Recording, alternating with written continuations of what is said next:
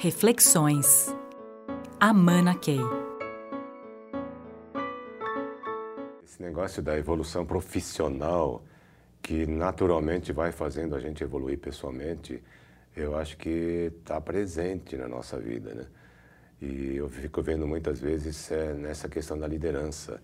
Me torno um líder cada vez melhor, tenho desafios imensos a resolver e, ao buscar resolver essas equações impossíveis, esses desafios, especialmente na área humana, falando de líderes, né?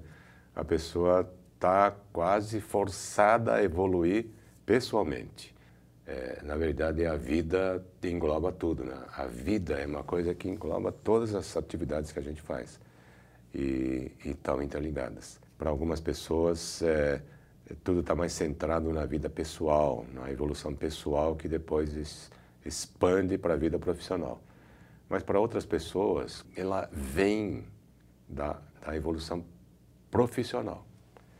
Mas é diferente das, de, de cada um. Isso pode ser algo sob medida, mais eficaz para cada pessoa, e a outra é, é que é mais significativo em fases da vida.